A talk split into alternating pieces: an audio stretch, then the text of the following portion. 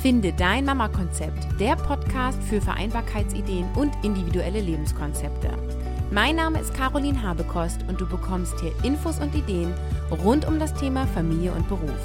Nimm dir deine Zeit und lass dich inspirieren. Willkommen, Stefan, in meinem Podcast. Ich stelle dich erstmal kurz vor. Du bist Jahrgang 1976 und lebst mit deiner Partnerin und eurer Tochter in Berlin. Du bist Diplom-Sozialarbeiter, systemischer Supervisor und Coach und führst den Podcast Papa at Work. Und hier geht es um aktive Väter, die eine wichtige Rolle im Leben ihrer Kinder spielen wollen. Und aufgrund dessen habe ich dich eingeladen. Herzlich willkommen, Stefan. Ja, vielen Dank für die Einladung, Caroline. Freut mich, dass ich dabei sein darf. Ja, wie schön. Dann erzähl doch einmal, wie alt ist deine Tochter und wie lebst du mit deiner Familie Vereinbarkeit? Genau, also Tomke ist jetzt mittlerweile gut drei Jahre alt. Ähm, und wie leben wir Vereinbarkeit? Also ich glaube, wir leben es etwas anders als viele andere. Wir haben uns nämlich vorgenommen, schon bevor Tomke geboren wurde, wir wollen uns das wie auch immer teilen ähm, die Betreuung von Tomke und auch die Berufstätigkeit. Ähm, das gestaltet sich, muss man jetzt sagen, schon auch ganz schön schwierig, schwieriger als wir uns das gedacht haben. Ähm, aber Vereinbarkeit heißt bei uns sozusagen, wir probieren, dass wir beide Tomke in eine Kita bringen, ähm, sie auch abwechselnd abholen, also dass wir beide da Kontakt haben. Beim ins Bett bringen probieren wir irgendwie das 50-50 hinzukriegen. Wir probieren auch immer, dass jeder von uns Zeit mit Tomke hat, also dass wir ganz genau am Anfang der Woche planen. Den Donnerstag macht Stefan, den Mittwoch macht Simone. Ähm, also das heißt, jeden Sonntagabend sitzen wir da und planen die Woche durch. Ähm, die letzten Kindergeburtstage, wo Tomke hingegangen ist, habe ich begleitet. Da ist man immer so ein bisschen Hahn im Kopf, weil das sonst die Mütter machen. ähm, also ist manchmal angenehm, manchmal etwas äh, skurril auch. Ähm, genau, wir schaffen es nicht ganz das 50-50 zu machen, weil im Moment bei mir Großkampfzeit ist, was Fortbildungen angeht. Also neben den Supervisionen und äh, Coachings gebe ich halt auch äh, Fortbildung und Trainings, ähm, viel im Sozialbereich, viel für Führungskräfte. Und das heißt, ich bin dann zwei Tage pro Woche auch häufig außerhalb von Berlin unterwegs. Und das sind dann natürlich Tage, wo Simone, meine Frau, dann komplett übernimmt. Aber ich probiere dann, dass ich die anderen Tage mir so lege, dass ich da Tomke dann auch genügend sehe. Und am Wochenende gucken wir auch immer, dass wir Familienzeit haben. Oder das letzte Wochenende war Simone von Freitag bis Sonntag weg. Da hatte ich dann äh, Tomke, da hatten wir Papa-Tochter-Zeit. Also das hat viel bei uns wirklich mit Planung zu tun. Ja, klingt total nach Familienmanagement, euer Sonntag. Und ähm, magst du uns noch mal so ein bisschen mit auf die Reise nehmen? Ähm, also seid ihr angestellt? Mit wie vielen Stunden? Seid ihr noch nebenberuflich selbstständig? Wie teilt ihr das auf? Genau, also ich bin komplett freiberuflich unterwegs. Ähm, Simone war bis vor kurzem noch angestellt ähm, mit oh, jetzt hast du mich fast erwischt, 26, 26 Stunden und hat sich jetzt vor kurzem selbstständig gemacht, ist da in der Aufbauphase. Ähm, genau, was eben im Moment dazu führt, dass wenn zum Beispiel Tomke krank ist oder irgendwas ist, weil Simone natürlich in der Aufbauphase der Selbstständigkeit noch nicht so viel Termine hat, dass tendenziell natürlich eher sie dann die Betreuung übernimmt, als dass ich zum Beispiel einen Fortbildungstag absagen würde. Ähm, und das äh, war auch tatsächlich schon so, als sie angestellt war. Ähm, eine Supervision oder sowas habe ich schon auch abgesagt, das ist klar. Bloß ein Fortbildungstag, ähm, wo dann ein großer Auftrag dranhängt, da haben wir uns dann doch meist dazu entschieden, dass Simone dann einen Tag Kind krank macht. Mhm. Genau. Und wie viele Stunden ist Tomke betreut und seit wann? Genau, also sie geht in die Kita, seit sie anderthalb oder ein, ein Viertel ist. Da haben wir die Eingewöhnung gemacht. Ähm, die bin ich ganz stolz drauf, ich gemacht habe. Ja. ähm, Genau. Und wir bringen sie meist, so fahren wir hier so acht, zehn nach acht los in die Kita, die ist zehn Fahrradminuten von hier und holen sie so gegen halb vier, Viertel vor vier wieder ab, weil die Kita um vier Uhr dann auch dicht macht. Also mhm. Muss dazu sagen, wir wohnen in Berlin und das ist eine Kita, das ist so ein kleiner Eltern-Kind-Verein mit 35 Kindern, die einfach die Öffnungszeiten von halb acht bis vier nur haben. Ja, ich finde das ja viel. Ne? Es ist immer die Frage, von welcher Perspektive kommt. mein, also unser Kindergarten hat 15 Kinder und 8 bis 12, Spätdienst bis 13 Uhr. Ah, okay. okay. das, das ist viel, was du hast. da kennt man in Berlin anderes von, ich sag mal, 6 Uhr morgens bis 20 Uhr abends. Ja. Ähm, Genau, aber uns war halt auch wichtig, sozusagen, dass wir da ein gutes Gefühl haben, dass das nicht so eine Rieseneinrichtung ist. Ähm, und wie gesagt, das ist Organisationsaufwand manchmal schon, wenn wir beide dann Nachmittagstermine haben, aber das kriegen wir ganz gut hin. Ja, ja, ich finde es immer nur wichtig, dass also, weil ja der Podcast einfach äh, deutschlandweit sozusagen gehört wird, dass man das nochmal aufschlüsselt, weil es ist wirklich sehr regionsabhängig, wie die Betreuungszeiten sind. Und auch hier gäbe es Kindergarten bis 15 Uhr tatsächlich, aber länger gibt es hier dörflich gesehen zum Beispiel gar nicht. Ah ja, okay. Um, ja, das klingt ja total spannend. Hast du denn auch ähm, Elternzeit, Monate und Elterngeldbezug genommen? Genau. Elternzeit fällt ja sozusagen am Selbstständigen ein Stück weit weg. ähm, wobei es war so, also ähm, Simone ist wieder arbeiten gegangen, damals war sie noch angestellt, als Tomke ein Jahr geworden ist und da hatten wir diesen Kita-Platz noch nicht, das hieß, da ging es darum, drei, dreieinhalb Monate zu überbrücken und die habe ich mir tatsächlich größtenteils freigehalten. Größtenteils freigehalten heißt, ich habe in der Zeit keine Fortbildung angenommen, wo ich außerhalb von Berlin unterwegs bin, ähm, habe nur das Nötigste an Supervisionen gemacht und diese Zeiten haben wir dann eben abgedeckt, dadurch, dass wir hier eine Babysitterin haben, die wir uns eingekauft haben und Opa und Oma äh, sehr eingeplant haben im Vorfeld. Dazu muss man sagen, die wohnen nicht in Berlin, sondern die haben wir dann wochenweise irgendwie so eingeflogen hier aus Bremen, Köln und Koblenz. Also auch wieder Familienmanagement. Genau, genau. Ja. Aber äh, also diese Zeit möchte ich tatsächlich nicht missen, weil im ersten Jahr war dann doch klar, Simone ist dichter dran an Tomke, wo wir uns das anders vorgenommen haben, aber irgendwie hat das mit der, dem Brustgeben bei mir nicht so gut geklappt. ja. Ähm, und da war Tomke abgestillt dann mit einem Jahr und da war dann ganz klar, jetzt ist Stefan der, der hier ansagt in Bezug auf Tomke und Simone geht arbeiten. Und das war für uns tatsächlich eine wichtige Erfahrung mhm. das Ganze auch mal umzudrehen und nicht zu sagen, okay, Papa hilft zwar mit und wir probieren 50-50, aber Mama ist immer ein Stück weit mehr die Managerin der Familie. Da war ganz klar die drei Monate, dass ich äh, das Zepter in der Hand habe. Und bedeutet für euch dieses Modell auch ähm, finanzielle Einbuße? Also wenn du sagst, du hast Aufträge abgesagt oder verschoben, ähm, habt ihr da einen finanziellen Nachteil von unterm Strich? Der hielt sich sehr im Rahmen. Jetzt kam das glücklicherweise so hin, also Tomke ist im Juni geboren und Juni, Juli, anteilig der August, ist der, also sind die Sommerferienmonate und ähm, da kommen eh nicht so viele Fortbildungsaufträge rein. Die konnte ich dann teilweise ein bisschen schieben. Gut, teilweise habe ich den Auftrag dann auch nicht gekriegt. Ich würde sagen, wir konnten trotzdem unsere Miete bezahlen. Das Essen war auch gesichert und das war es allemal wert. Mhm. So sind wir aber auch beide. Ähm, ich vielleicht noch mehr Leute, denen jetzt Geld nicht so ganz wichtig ist. Also ich will auch gut leben. Äh, ich will hier nicht irgendwie jedes Mal zittern, ob ich die Miete bezahlen kann. Und äh, ich möchte auch gerne in Konzerte gehen und äh, auch in eine Kneipe gehen. Aber ich muss jetzt äh, nicht eine Riesenwohnung oder ein Auto oder sowas haben. Mhm, okay.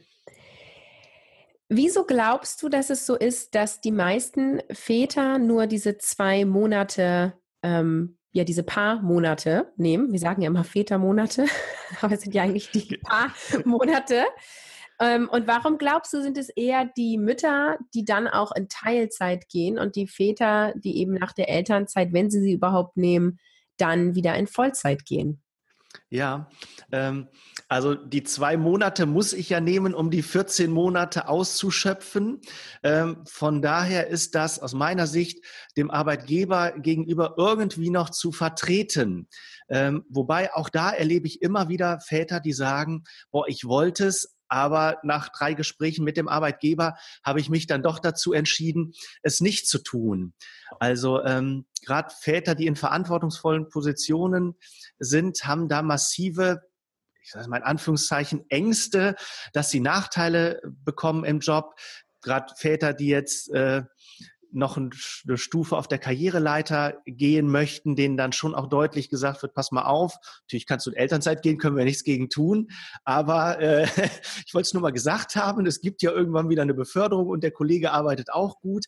Ähm, und da überlege ich mir natürlich als äh, Mann, äh, will ich dieses Risiko, möchte ich das eingehen? Und dann entscheiden sich viele, kann es anteilig nachvollziehen, eben dafür zu sagen, okay, das sind mir diese zwei Monate dann nicht wert, dass ich solche Risiken eingehe. Ähm, und was natürlich auch äh, eine Rolle spielt, der Verdienst. Also wir hatten das äh, schon kurz. Ähm, häufig ist es eben so, dass die Männer dann doch deutlich mehr verdienen in unserer Republik. Und da muss ich mir das auch erstmal leisten können, ähm, zu sagen, okay, äh, drei, vier Monate äh, haben wir dann weniger Geld mit dem Wissen, auch ein Kind kostet äh, Geld. Und gerade Menschen, die dann am finanziellen Limit leben, die vielleicht ein Haus gekauft haben oder sowas, ähm, da ist das sicherlich sehr, sehr schwer dann zu sagen, ich nehme länger Elternzeit. Mhm.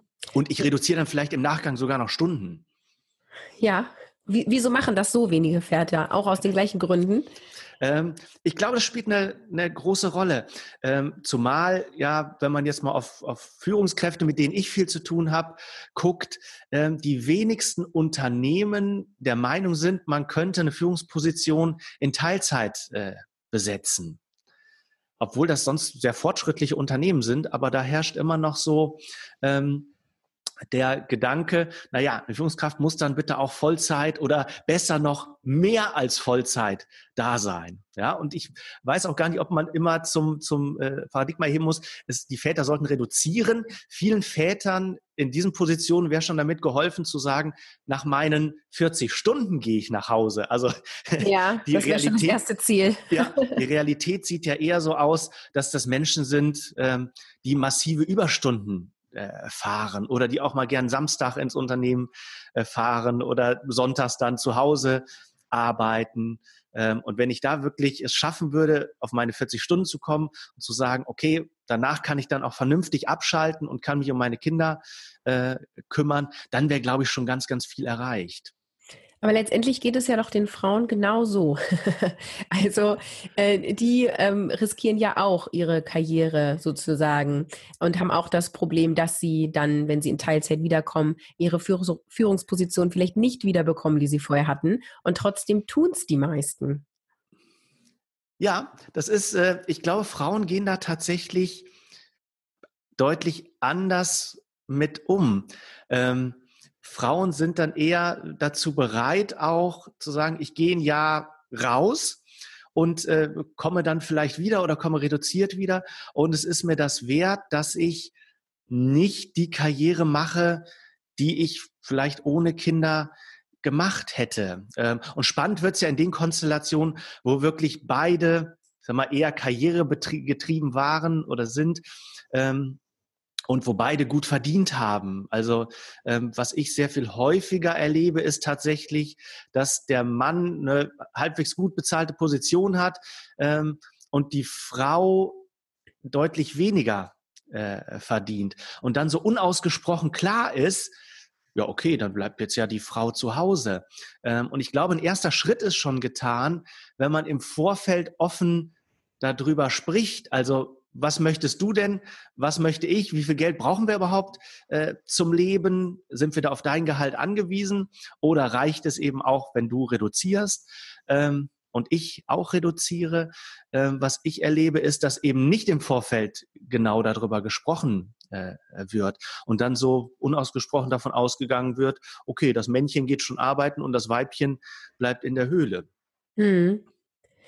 Ja, und da sprichst du ein schönes Bild an, weil was ich mich bei der Diskussion auch immer wieder frage, ist es denn eigentlich das, was Eltern wollen, dass der Vater von vornherein genau die Hälfte der Aufgaben übernimmt wie die Frau? Ist es überhaupt, ich sag mal, biologisch vorgesehen? Äh, ja, du hast es vorhin so schön angesprochen mit dem Stillen, dann war deine Partnerin doch näher am Kind. Also ist es denn eigentlich das, wo wir hinkommen sollen oder wollen?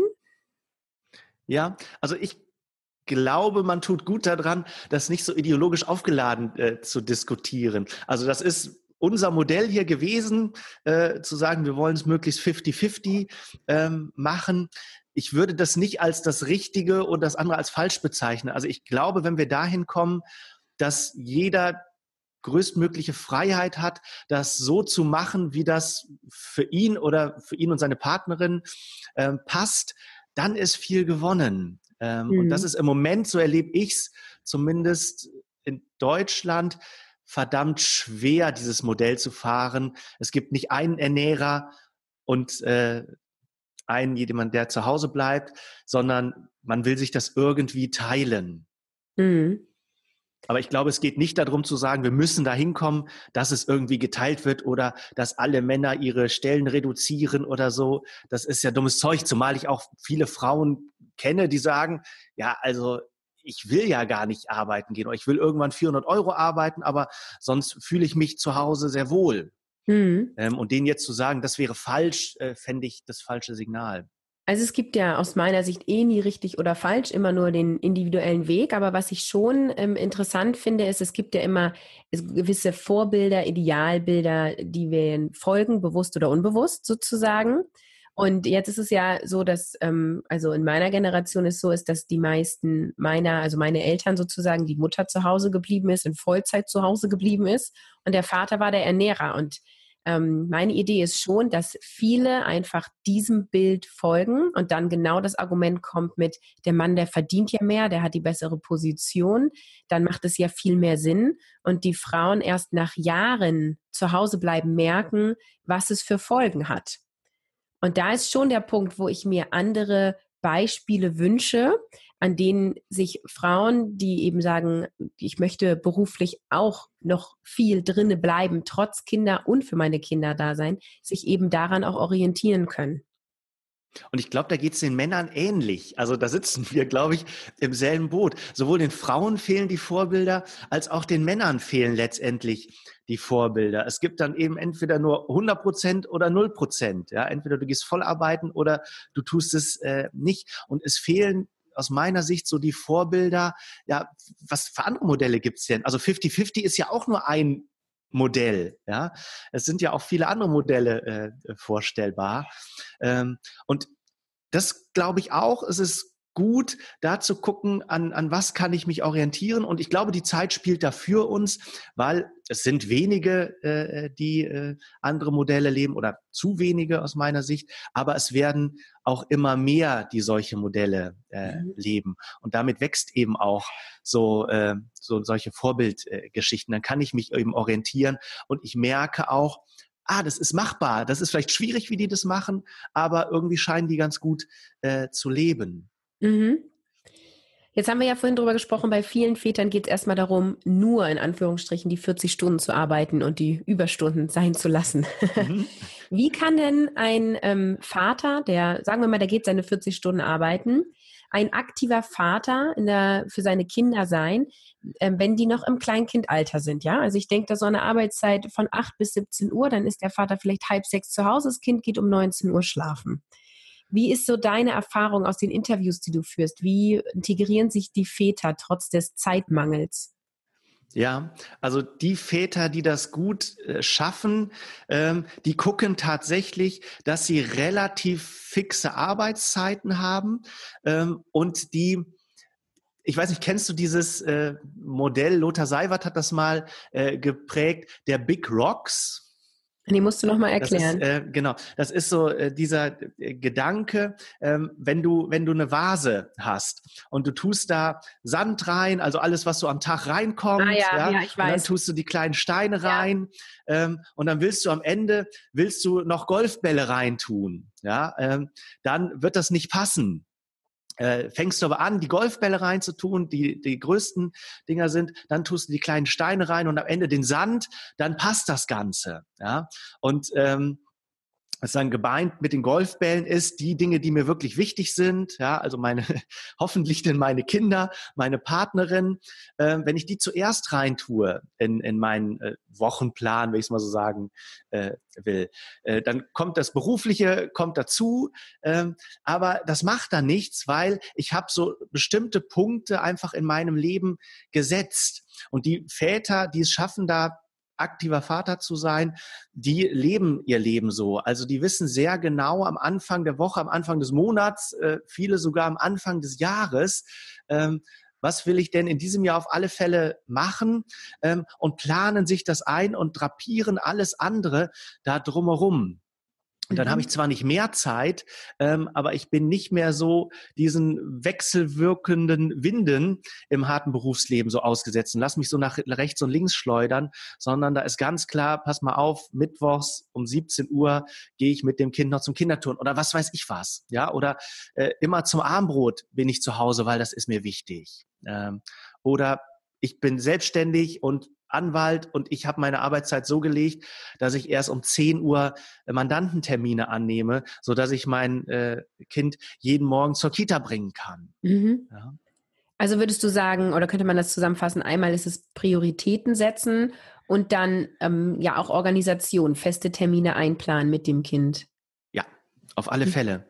Ähm, ja. Also das ist aus meiner Sicht ganz, ganz wichtig. Und das bedarf natürlich auch schon eines gewissen Mutes und einer gewissen, na, vielleicht ausgereiften Persönlichkeit, weil das eben im Zweifelsfall auch heißt, ich muss gegenüber meinem Vorgesetzten das durchsetzen, ich muss gegenüber meinen Mitarbeitern sagen, da und da habe ich keine äh, Zeit, nur dann bin ich ansprechbar. Ähm, und das können diese Menschen tatsächlich auch, also denen gelingt es, sich da auch anteilig abzugrenzen. Mhm.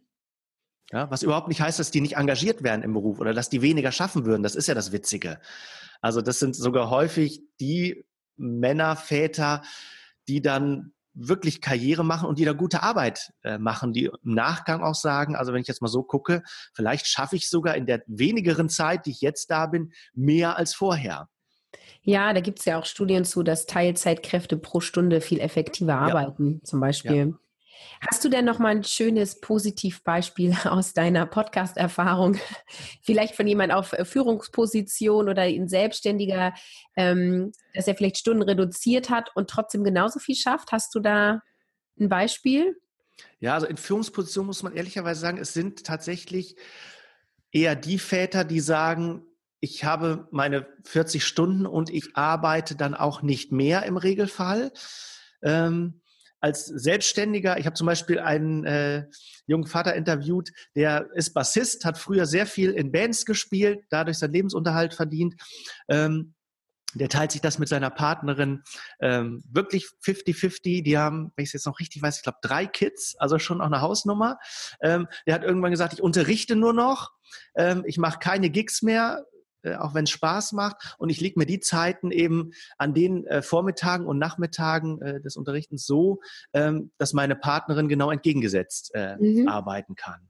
Ja, und der probiert gerade online äh, sich auch was aufzubauen, ähm, um das noch weiter äh, reduzieren äh, zu können. Jetzt ist meine persönliche Erfahrung bei diesem Modell, dass das ganz toll ist für die Vereinbarkeit von Beruf und Familie und ganz blöd ist für Partnerschaft. ähm, Weil man ja. genau quasi sich nur noch die Klinke in die Hand gibt. Ja, das sagt er auch, dass das schon eine große Herausforderung ist. Und das weiß man ja auch, dass sozusagen äh, die Partnerschaft dann äh, vor allem in den frühen Jahren der Kinder äh, schnell mal auf der Strecke bleibt. Was die machen und was auch tatsächlich Simone und ich machen, ist, dass wir uns wirklich Partnerabende äh, planen. Mhm. Ähm, also entweder man geht weg ähm, oder man sagt, okay, wenn Tochter im Bett ist, dann ist klar, an diesem Abend machen wir was äh, zusammen. Ja. ja. sonst, sonst wird das nicht äh, gehen. Also wenn ich das nicht mit einplane und nur sage, wir gucken, dass wir beide berufstätig sein können und dass die Kinder vernünftig betreut sind, ähm, dann wird die Partnerschaft auf der Strecke bleiben. Mhm. Ja, das glaube ich auch.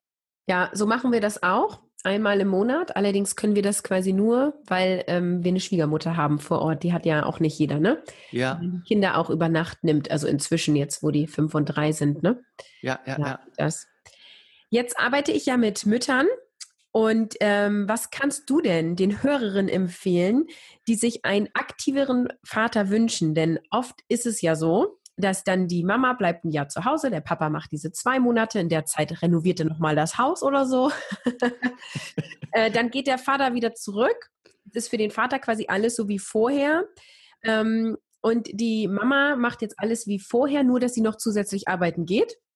Und wenn man dann irgendwie sowas anspricht, wie kannst du nicht auch Stunden reduzieren oder guck mal, dass du pünktlich nach Hause kommst, kommt sowas wie, ne, ähm, Überstunden sind bei uns normal und ähm, ich kann jetzt nicht kommen, das ist ein wichtiger Termin und ich verdiene ja mehr und ich habe das Haupteinkommen und, und, und. Was kann ich denn aber tun als Mama, die sich da einen aktiveren Vater wünscht und mehr Unterstützung haben möchte? Ja, ähm, das ist ein heißes Eisen. Ja. Ähm, wo es ja schnell auch mal Stress in der Partnerschaft äh, gibt. Und ich glaube, die größte Gefahr bei sowas ist, dass sich solche in Anführungszeichen Diskussionen so festfahren. Ja, dass man das als Frau sagt und der Vater äh, sagt dann genau das, was du eben gesagt hast, Überstunden muss man machen, ich kann das nicht und was weiß ich was. Äh, dann geht man wieder auseinander und eine Woche später sagt die Frau das wieder zum Mann und der sagt wieder dasselbe. Und man muss ja ehrlicherweise sagen, wenn man das drei Monate gespielt hat, sind die Spielregeln eigentlich klar, da kommt nichts mehr anderes. Ja, ja. Ähm, weil man äh, gegenseitig irgendwie, äh, zumindest aus Vätersicht kann ich sagen, man, man, äh, man fühlt da irgendwie so Vorwürfe. Ja, also so im Sinne von, du solltest da mehr Zeit mit deinen Kindern äh, verbringen. Und ich kann es nur aus meiner Erfahrung sagen und mit den Vätern, mit denen ich Kontakt habe, viele zerreißt es ja das Herz auch. Also es ist ja nicht so, dass Väter sich jetzt morgens denken, also zum Glück bin ich jetzt auf Arbeit und kann bis 20 Uhr durcharbeiten und habe mit den blöden Blagen nichts mehr zu tun. Ja? ähm, viele Väter sitzen ja eben auf Arbeit und haben das schlechte Gewissen und können sich gar nicht auf Arbeit konzentrieren, weil sie wissen, wenn ich jetzt nach Hause komme, dann liegen die Kids äh, schon wieder im Bett. Und äh, von daher ist es, glaube ich, wichtig zu gucken, wie können wir das machen, ohne dass wir da Vorwürfe gegenseitig hin und her werfen müssen, dass wir in so Rechtfertigungen ähm, kommen, sondern ich glaube, es geht eher darum, äh, verstehen zu wollen, ähm, naja, wie, wie geht's denn der Mutter damit? dass Vatern so wenig zu Hause ist, weil das kommt bei dieser Aussage, du könntest mal irgendwie oder ich würde mir wünschen, dass du mehr Zeit mit den Kindern hast, wird das so nicht deutlich. Ja. ja. Ähm, und ich glaube, man tut als Frau gut daran, das deutlich zu machen. Wie geht's mir denn äh, damit im Moment? Und auch verstehen zu wollen, wie geht's dem Mann denn damit, wenn ich so eine Aussage äh, treffe? Und was will der mir eigentlich damit sagen, wenn er sagt, Überstunden sind normal? Ja. ja. Ähm, ich glaube, da stecken nämlich so Selbstaussagen dahinter wie, ich weiß gerade gar nicht, wie ich meine Arbeit schaffen soll und ich traue mich auch nicht meinem Chef zu sagen, ich kann nicht mehr, ja, ähm, oder ich habe gerade massiven Stress mit meinen Mitarbeitern und weiß gar nicht, wie es äh, regeln soll. Die Messe steht vor der Tür und das wächst mir alles über den Kopf. Das sind ja die Aussagen, die dahinter stehen. Mhm. Ähm, und wenn ich probiere als Frau das zu verstehen, äh, dann verstehe ich auch, dass ich mit solchen Aussagen eher den Mann in die Ecke dränge. Und ich glaube, das ist nicht das, was die Väter brauchen. Äh, die brauchen eher, auch wenn das immer blöd klingt, jemand, der versteht, dass die auch letztendlich diese Doppelbelastung haben.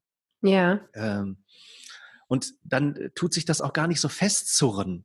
Ja. ja. Ähm, und man kommt viel eher ins äh, Gespräch. Ich weiß nicht, kennst du diese äh, Zwiegespräche mhm. von Michael Lukas Möller? Mhm. Ähm, das muss man jetzt nicht genauso machen. Äh, das ist häufig sehr weit weg von der Realität äh, in, in Partnerschaften. Ähm, aber ich glaube, es geht wirklich mehr darum, sich gegenseitig mal äh, zuzuhören, wie geht's mir gerade damit, wie geht's dir und vielleicht eher anstatt zu sagen, das und das äh, möchte ich gerne, mal mal viel mehr zu fragen. Äh, was braucht eigentlich der andere? Wie geht's dem anderen äh, damit? Letztendlich geht es auch hier ja wieder darum zu gucken, was sind die Bedürfnisse, die hinter diesen Vorwürfen, ja. wie wir sie jetzt genannt haben, was ähm, steckt dahinter und was ist da die Lösung? Also wünsche ich mir wirklich mehr Unterstützung oder wünsche ich mir mehr Zeit für meine Kinder und dem Vater? Das ist ja auch nochmal ein Unterschied. Ja. Weil mehr Unterstützung kann man sich zum Beispiel einkaufen, wenn es finanziell möglich ist. Ja. Ne? Solche Sachen. Ähm, und dann hat er auch Werte was damit zu tun. Ne? Also wie früh, für wie viele Stunden bin ich bereit, die Kinder abzugeben, in welche äh, Einrichtung, ja. Ähm, also da spielen ja ganz viele Faktoren eine Rolle. Und ähm, letztendlich könnten wir dann ja aber auch zusammenfassen, es ist Kommunikation, die das Problem löst, oder? Na, auf alle Fälle. Also gut, das muss ich jetzt als Kommunikationstrainer ohnehin sagen, aber ja. nein, also ich glaube tatsächlich, wir reden viel miteinander, aber eigentlich reden wir auch nicht miteinander. Mhm. Ähm, und ich glaube, das muss man, also das haben wir äh, gelernt. Ähm, und ich würde sagen, wir sind auch noch lange nicht am Ende dieses Prozesses. Wir kommen immer wieder dahin, dass man sagt, eigentlich haben wir uns wieder festgefahren und jetzt, jetzt streiten wir uns nicht wahnsinnig so, aber wir, wir kommen da über einen gewissen Punkt nicht hinweg, weil wir es nicht schaffen, da vernünftig drüber zu kommunizieren. Ja. Yeah. Und letztendlich sind es genau die Bedürfnisse, die hinter diesen Positionen stecken, wenn man es mal so sagen will. Ja, ja, es macht keinen Sinn, über diese Position zu diskutieren. Ich will desto mehr und ich kann es nicht und so, ähm, sondern zu gucken, was ist mir denn wichtig, was ist dir wichtig, genau, was können wir einkaufen, inwieweit, also ich will jetzt nicht auf den Müttern rumhacken, aber ähm, inwieweit bin ich als Mutter auch bereit, mein Kind dem Vater anzuvertrauen, in dem Wissen, der macht das anders als ich und aus meiner Sicht vielleicht auch sogar falsch. Ja, aber ich weiß, mit ziemlicher Wahrscheinlichkeit wird das Kind am Ende dieser zwei Papa-Stunden noch leben. Also ziehe ich mich zurück und lasse da gewähren. Ähm, und ich kann es sogar nachvollziehen aus, aus äh, äh, Müttersicht. Wenn ich ein Jahr für das Kind zu Hause war und dann soll ich jetzt einen Tag äh, das Papa geben, ist das, glaube ich, nicht mal eben so gemacht. Ja, ja das ist ein da total spannendes Thema. Weil die Mütter sagen, sie wünschen sich Unterstützung. Und wenn der Vater dann ankommt, dann wird ihm erstmal ein Zettel mitgegeben, wie er was zu machen hat. So, und, ähm, und das kann ich auch wieder nachvollziehen. Ja, also das ist so dieses, man ruft sich ein, man hat seine Abläufe, man weiß ganz genau, wenn mein Kind um 13 Uhr noch kein Mittag gegessen hat, wird es quakig. Ja, und man sagt dem Vater, okay, ich bin heute weg und ich empfehle dir, mach um 13 Uhr Essen. Und man kommt nach Hause und fragt, wie ist es gelaufen? total schlimm, nur am Heulen, nur am Nölen. Und man fragt, und wann gab es Mittagessen? Ja, um 14 Uhr. da denkt man sich als Mutter auch nur so, oh, ne? Das hast du dir, ne? Hast du dir selber schwer gemacht. Also so, das ist ganz schwer, da loszulassen und da den anderen gewähren zu lassen. Ähm, und da ist ja die Frage, äh, wie können das beide Parteien lernen? Und ich bin da ja ein Riesenfan einmal von Perspektivwechsel und es auch erleben lassen im Sinne von, ich bin jetzt mal einen ganzen Tag weg als Mutter und ähm, du hast jetzt, weiß ich nicht, heute Urlaub, ist das Wochenende, keine Ahnung. Und ähm, ich kümmere mich heute um gar nichts. Ich kümmere mich nicht ums Mittagessen, ich kümmere mich nicht darum, wann das Kind ins Bett geht, gar nichts. Ich gehe von 8 bis 17 Uhr, ich weiß nicht, shoppen, arbeiten, äh, treffe ich mit einer Freundin, ist egal, ähm, weil man kann so viel drüber reden, aber es ist was ganz anderes, ist zu spüren. Und das, also das ist so die Erfahrung von mir und meinem Mann. Ne? Wenn ich den ganzen Tag im Seminar bin und nach Hause komme und abends noch Kinder ins Bett bringe, bin ich viel gestresster. Ähm, als ich immer gedacht hätte, dass es wäre, ja, so. Und wenn er den ganzen Tag mit den Kindern zusammen ist ähm, und sich um alles kümmern muss, ist der fix und fertig und weiß gar nicht warum, weil er hat vom Gefühl her den ganzen Tag nichts gemacht. Ja, ja. Und ich glaube, es ist äh, gut, wie du es gesagt hast, äh, zu sagen, als, als Frau dann auch, ähm, ich gehe den ganzen Tag, gehe ich weg, weil das macht es für den Mann, glaube ich, sehr viel einfacher. Ja, äh, wenn ich das dann immer noch sehe, mich dann zurückzuhalten, ist ja exorbitant schwer. Ja. ja. Ähm, und je, ich glaube, je früher man das anfängt, umso besser ist das. Also wir haben einfach sozusagen von Anfang an war klar, dieses ins Bett bringen, das teilen wir uns. Das mhm. macht mal Simone, das mache mal ich. Ja, und ich kenne es von vielen Paaren, die gesagt haben, ja, am Anfang macht's erstmal die Mutter, weil da geht's auch leichter. Das Kind schläft dann an der Brust ein und dann haben wir das Kind auf einmal drei Jahre alt. Ja, ja. geht ja dann doch relativ schnell. Und dann sollte Papa das machen ja, da hat das Kind natürlich einen Aufstand gemacht von hier bis Frankfurt, ja, mit der Folge, dass man gesagt hat, okay, nee, es muss ja morgen wieder in die Kita, ähm, also dann macht Mama das jetzt schnell, ja.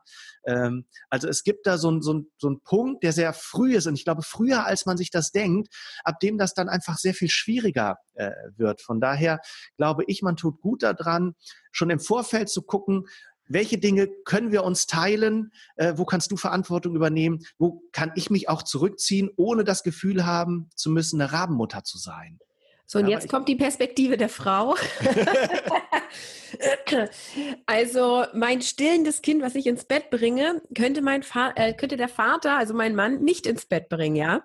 Das, ähm, da hätte ich ein Problem mit gehabt in dem Alter. Ja. Ähm, also gebe ich ganz ehrlich hier zu, weil das ähm, eine so tolle Verbindung für mich ist. Ja, ich habe auch das Stillen, habe ich hat, hat, mich auch genervt zwischendurch. Ja, ich bin jetzt nicht so diese super beseelte stillende Mama, aber gerade beim ins Bett bringen war das immer dieser Moment, ähm, und man war eh kaputt und fertig vom Tag. Und das Ziel war einfach, schnell und friedlich dieses Kind ins Bett zu bringen. Und hätte mein Mann da gesagt, ich mache das jetzt jeden zweiten Abend, hätte ich gesagt, nee, du kannst den Geschirrspüler ausräumen.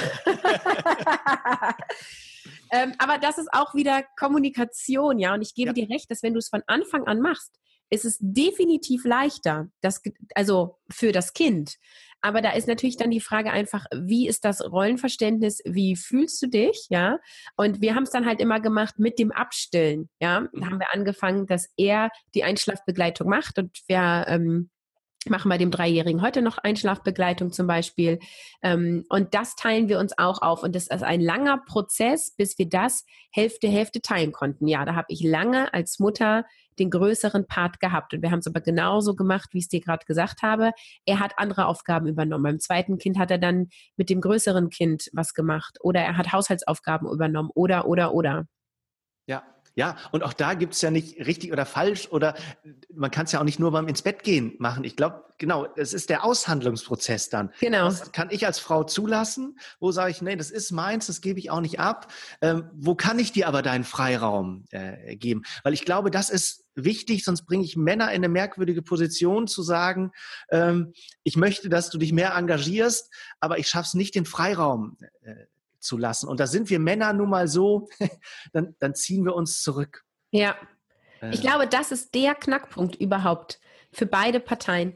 Also da dann ähm, wirklich Lösungen zu finden und dann wirklich, was du auch schon sagtest, so dieser, der Vater macht es einfach anders, der macht es nicht falsch und er macht es nicht richtig, sondern er macht es einfach anders. Und das Blöde ist, dass Väter das dann häufig, die gehen einfach mehr, mehr Risiken mit ihrem Kind ein. Das ist aus Sicht der Mutter manchmal so ein bisschen gröber. Ähm, klar, das ist dann schwer äh, zu ertragen, aber die meisten Kinder überleben es ja halt doch. Ja. So, ja, ja. Wenn du einen Wunsch für die deutsche Gesellschaft oder ich sag mal für diese Politik hast in Bezug auf das Thema Vereinbarkeit von Beruf und Familie, ähm, und dieser Wunsch würde auf jeden Fall wahr werden. Was würdest du dir wünschen? Ja, äh, das ist eine gute Frage. Und ich glaube, ich würde mir wünschen, dass es in der Schule andere Schulfächer gibt. Weil ich glaube, das ist so der Startpunkt, ähm, wo äh, einfach wichtig ist, dass schon Kids äh, so Schulfächer haben wie äh, Zufriedenheit, Untertitel, so lebst du dein Leben, von dem du auf dem Sterbebett sagen kannst, ich würde das immer wieder so machen. Ja. ja. So Fächer wie Umgang mit Geld, Prioritäten setzen, abgrenzen und Nein sagen, also oder Glück. Ähm, solche Fächer würden, glaube ich, dazu führen, dass viel mehr Männer und Frauen in der Lage wären, ähm, einfach ihr Leben anders zu planen, beziehungsweise überhaupt sich mal Gedanken zu machen, was ist mir denn wichtig in meinem Leben? Äh, wo will ich hin? Was für ein Vater will ich sein? Was für eine Führungskraft? Was für ein Facharbeiter möchte ich sein? Ähm, meine Erfahrung ist, man, man lässt sich ab irgendeinem bestimmten Alter, lässt man sich so treiben. Ja, man entscheidet noch, was studiert man? Ähm, das ist ja häufig auch nicht ganz frei. So. Ja. ähm, und dann ist man so mit 30, 35 so auf der offenen See und äh, will dann höher, schneller weiter oder sagt dann als Frau, okay, nee, dann bleibe ich jetzt zu Hause, ohne mal wirklich reflektiert zu haben, ist es das, was ich in zehn Jahren nicht bereuen werde oder auf dem Sterbebett bereuen werde. Und ich glaube, andere Inhalte in Schule würden da ganz viel zu beitragen, dass wir sehr viel reflektierter äh, wären. Und das ist, glaube ich, viel wichtiger, als jetzt zu sagen, es gibt zwei Monate mehr Elterngeld oder solche äh, Sachen. Ja, und ich glaube, es geht auch schon in die richtige Richtung. Also wenn man sich die jungen Leute anguckt, denen ist ja Privatleben sehr viel wichtiger. Die sind äh, häufig gar nicht so karrieregetrieben oder sind gar nicht mehr bereit, den Preis zu bezahlen, äh, um jetzt nur Geschäftsführer zu werden oder so. Ja. Finde ich eine super spannende Antwort, weil ich auch immer sage, so dieses Klagen über Politik und Gesellschaft und uns fehlen die Vorbilder, bla bla bla, ist eine spannende Diskussion, aber es bringt uns nicht weiter. Ich habe hier und jetzt Kleinkinder und ich möchte gerne mich um meine Kinder kümmern und ich möchte gerne arbeiten und ich brauche jetzt für mich hier eine Lösung. Ja. Und das kann ich eben in mir finden und nicht im Außen. Ja, und das ist auch so meine Erfahrung. Ich würde jetzt nicht sagen, dass ich mich politisch überhaupt nicht engagiere, aber ich glaube, das hilft denen, die jetzt Kinder haben wie, wie du und ich, denen hilft das jetzt nicht. Da geht es um andere Fragestellungen. Da geht es darum, mein Kind ist jetzt drei, das ist in, in 15 Jahren ist das ausgezogen, ja, oder in, in 20 Jahren ist das ausgezogen.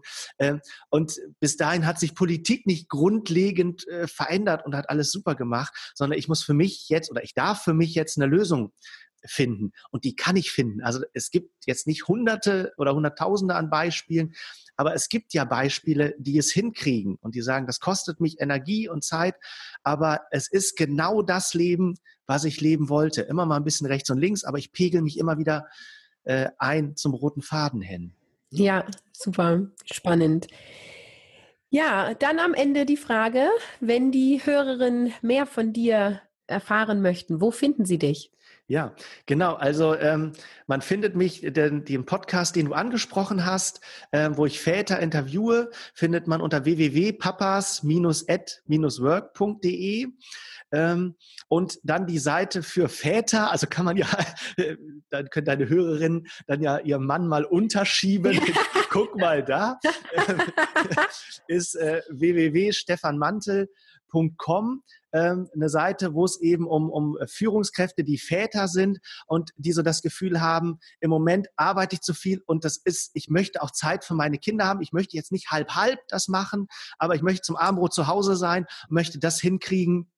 Ähm, die können sich da gerne informieren. Da gibt's auch kostenlos so eine Challenge, wo man mitmachen kann über zwei äh, Wochen, wo es darum geht, für sich mal klar zu kriegen, was für ein Vater will ich überhaupt sein, was ist mir wichtig, äh, welches Leben will ich leben?